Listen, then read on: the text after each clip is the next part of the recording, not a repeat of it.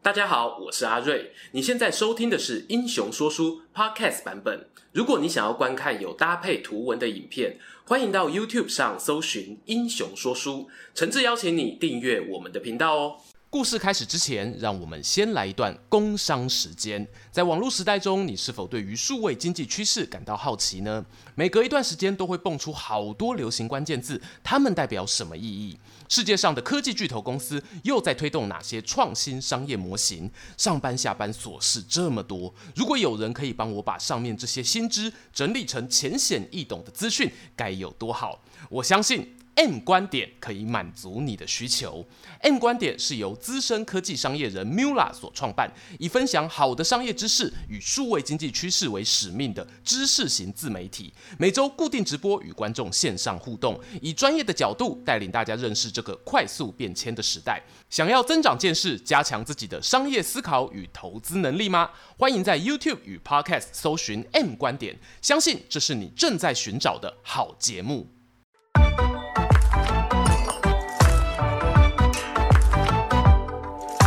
Hello， 英雄说书的观众朋友，你们好，我是说书人阿瑞，替大家带来精彩的英雄故事。又到了我们英雄转蛋池时间啦！这个月的票选主题是日本战国武将，有哪些人能够得到扇子团会员们的青睐呢？前三名选手就占了超过一半的选票，分别是以 13.2% 位居第三的丰臣秀吉， 18.4% 抢下第二的德川家康，以及 23.7% 摘下冠军宝座的明智光秀。要知道23名都是曾经一统日本的天下人呢。光秀能够爆发出这样的超人气，我个人觉得非常有意思。而其中的关键应该与他人生最后参与的那一场本能寺之变有密不可分的连结。几年前呢，我们曾经做过本能寺的懒人包，当时碍于篇幅，没办法将明智光秀的心路历程好好爬梳。今天呢，趁着机会来填坑啦。我预计会分成2集，好好谈谈他的家世背景，如何崛起，乃至于呢加入织田信长阵营获得重用，又是为什么分道扬镳。准备好了吗？让我们从光秀的历史形象开始聊起吧。让明智光秀一身形象被定调的时间点发生在公元1582年的6月。那一年战国霸主织田信长正打算进行他终结乱世的统一大业，不料却在京都本能寺遭到他最信任的家臣之一，也就是本片主角光秀带兵突袭。由于士兵数量寡不敌众，信长呢选择在烈焰中结束自己性命，享年49岁。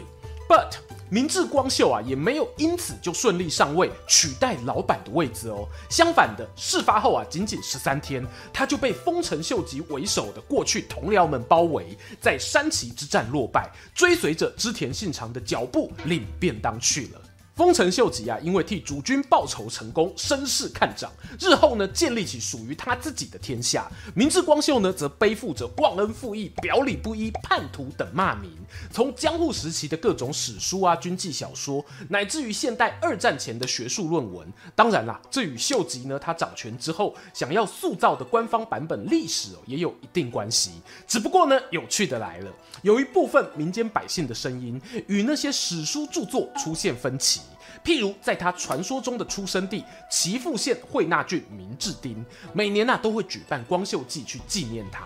还有呢，光秀曾经受封的丹波国，当地民众也很怀念他治水开渠的功绩。此外呢，同属于战国时代的人们对于光秀也有留下一些不寻常的评价。譬如曾经效力过信长与秀吉2代政权的武士前野长康，他的子孙曾经完成一部名为《武功夜话》的军纪小说，当中特别提到明智光秀呢战功与才华出众，和丰臣秀吉堪称是织田家的左右护法。就连对部下要求严格的织田信长本人，都曾经罕见的夸奖光秀，表示呢，因为丹波日向守的拼战我才能在天下人面前保住颜面。这个丹波日向守是明智光秀最广为人知的官职。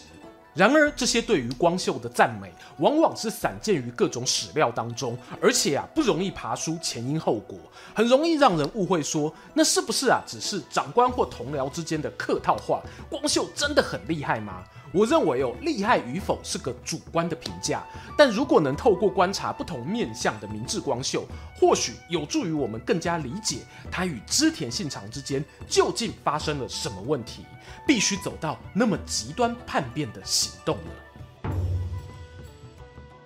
相传明智光秀的出身是美浓国名门大族源信土岐氏的支系明智氏的子孙。没错，就是源平合战中的那个源信。这个说法是获得不少学者采用的。我自己在多年前那一部讲本能寺之变的专片也有提到同样的观点。如果认同光秀出身名门的人，很可能也会采取他是因为个人野心，所以发动叛变的假说。因为有一个传闻是，光秀要发兵京都前，曾经前往神社祈福，并且唱出了一首诗歌，歌词中的谐音是呢，就在此时已经来到土岐统治天下的5月了，有一种苍天已死，黄天当立的味道。有兴趣讨论这个假说的人，可以看看我们的旧片。但是本片要来以今日之我挑战昨日之我啦。上面这种说法主要流传于江户到2战之前，战后的史学家对此则保持比较怀疑的态度。倒不是说明智光秀一定是假冒名门源信土岐氏，而是他在这个名门传承中占据了多大的重要性。举一个大家熟悉的例子，刘备的皇家血统，这样你们就懂了。众多明智家的家谱中，光秀他们家都有不同的分支变化，甚至连他父亲的名字也没有统一。光秀爸爸至少就有光荣、光国与光纲3种版本。就算当时的武士经常改名，这也太频繁了。无论如何，明智光秀出身美浓土岐家的可能性很高，但确切属于哪一个支族则难以考证。出身名门带给他的也不全然是好处，反而是漂泊流浪的前半生。在光秀阿公那一辈时他们是有属于自己的居城，只不过阿公因为某次策动政变失败，惨遭放逐，居城就让给了自己的长子光荣。光荣的长子就是明智光秀。公元1556年，美浓国境内发生一场内战，原本的美浓国大名斋藤道三和他的儿子斋藤义隆爆发父子互打事件，连带使得底下家臣们分成爸爸派与儿子派选边站。而光秀他们家刚好就是站在爸爸道三那一边。这时候电影要怎么演呢？没错道三必须死。他败给了儿子的军队，明智家的居城也遭到攻陷。我们光秀虽然侥幸逃亡，但接下来就必须开始漂泊无定的浪人生活。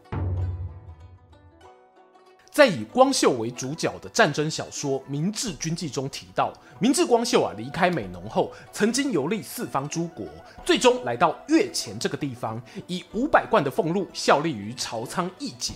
然而，除了终点站停在朝仓家比较肯定之外在此之前的流浪过程都缺乏相关史料，这是比较可惜的地方。幸好在越前国打工的这段时间不只让明智光秀生活安定下来，还让他认识了对一生影响至关重大的2个人，分别叫做细川藤孝与足利义昭。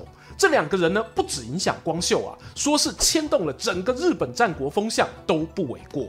足利义昭就是后来的第15代真仪大将军，也是室町幕府的末代将军。他在哥哥义辉遭杀害后，先是被软禁在奈良，后来又看到堂弟被叛军扶植成傀儡将军，自己只好靠着亲信大臣帮忙奋力出逃。逃亡过程中不忘发信给各地大名，希望大家能来勤王上洛，包括上杉谦信、织田信长都有收到邀约。只可惜他们多半碍于领地内战乱频繁，没有把这个未来将军的请求放在最优先顺位。而当时陪伴在足利义昭身边的重要大臣之一就是细川藤孝。细川也是效力过义辉、义昭兄弟党的元老级人物说书说的就是这个无巧不成书。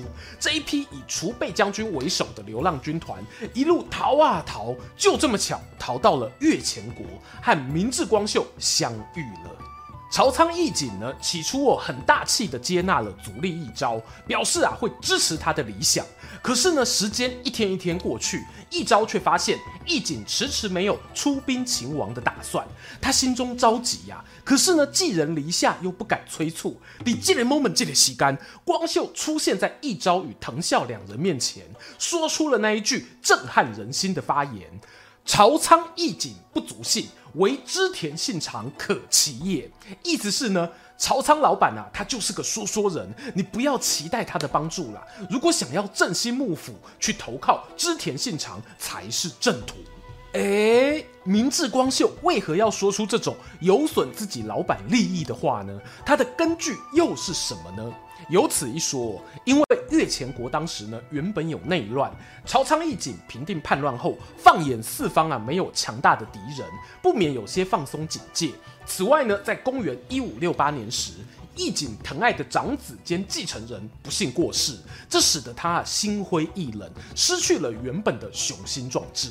以上呢是属于曹参家的因素，同时在织田家那一边也有令人意料之外的发展。信长大大在1567年时攻下了美浓国的统治中心稻叶山城，占据了大半领地哦。 这对于出身美浓的明智光秀来说，肯定是相当重要的情报，让他呢对织田信长的期望大大上升。鉴于以上考量呢，明智光秀和足利义昭等人讨论过后，做出了一个决定，他选择离开曹参义景，转投细川藤孝麾下。 哎，大家会说，怎么不是把职位挂在义昭底下，反而是他的臣子呢？我想有几个原因。第一，要侍奉将军不是随随便便的人就可以担任的。第二呢，义昭现在也只不过是将军候选人，还不是真正的将军。第三，细川藤孝当时职称挂名兵部大辅，作为他的幕僚呢，也是够威风啦。倘若光秀的长官变成义昭，那要开给他什么样的职缺，等级要跟 细川藤孝平行吗？这些都是要考虑的问题。光秀呢都跳槽了，这一批储备将军旅行团当然也是毅然决然，在1568年的夏天离开原本驻扎的越前国，再一次出发寻找他们新的快乐伙伴。是的，目的地呢就是已经把稻叶山城改名为岐阜城的织田信长大本营。 1568年可以说是明智光秀人生中的关键转捩点。如同前面所说，他从曹参家转投到将军阵营，又马不停蹄陪着新老板从越前国赶到美浓国，和织田信长碰面。双方人马这一次历史性相会呢，就像是推动整个战国局势的齿轮。而且非常刚好的，就在他们碰面当下，信长呢收到来自正清町天皇的圣旨，希望邀请他上洛。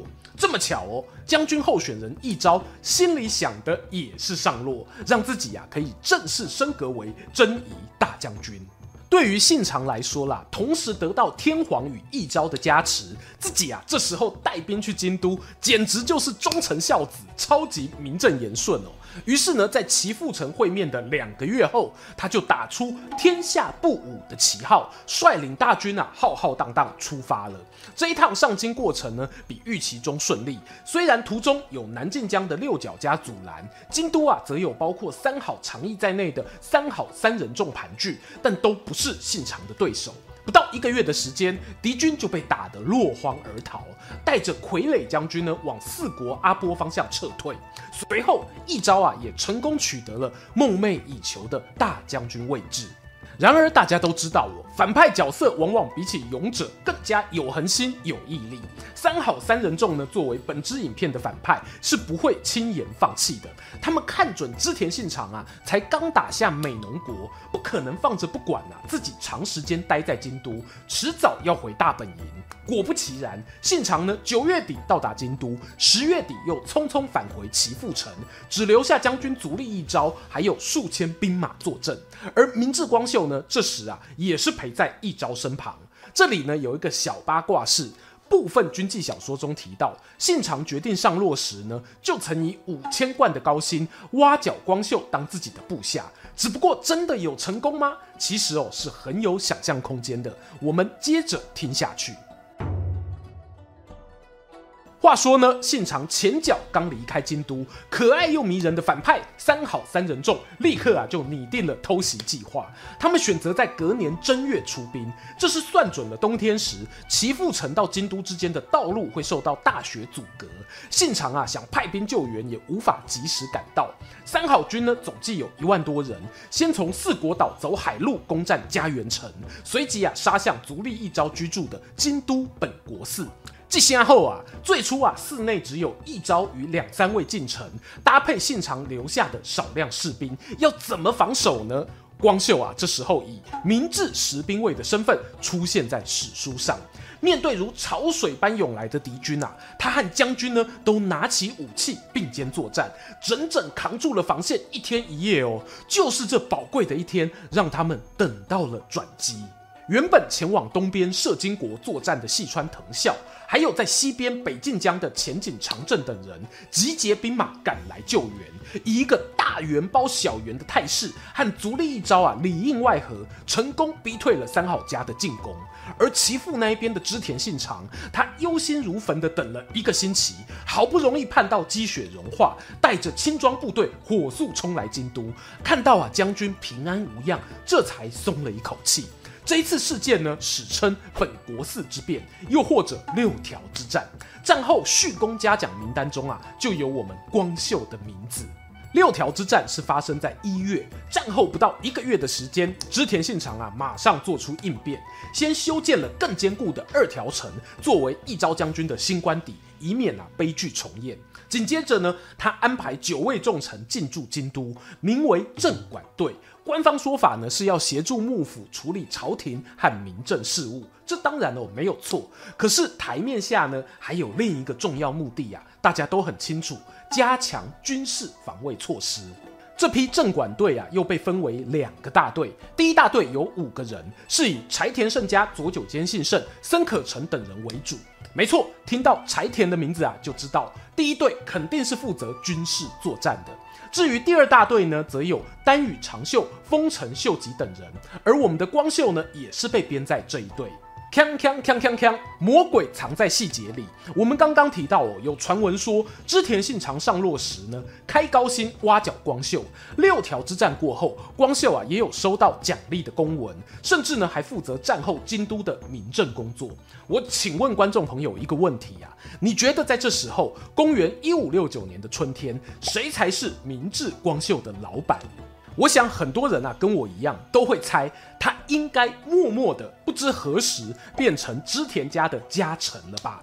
这推测呢非常合理，但同时也会让光秀背上了一个尚书大人好机灵风往哪吹往哪跑的标签。细节在于根据可靠史料年代纪钞节中显示，一直到6条之战的4年后，也就是1573年，明治光秀都还是名义上将军幕府的家臣。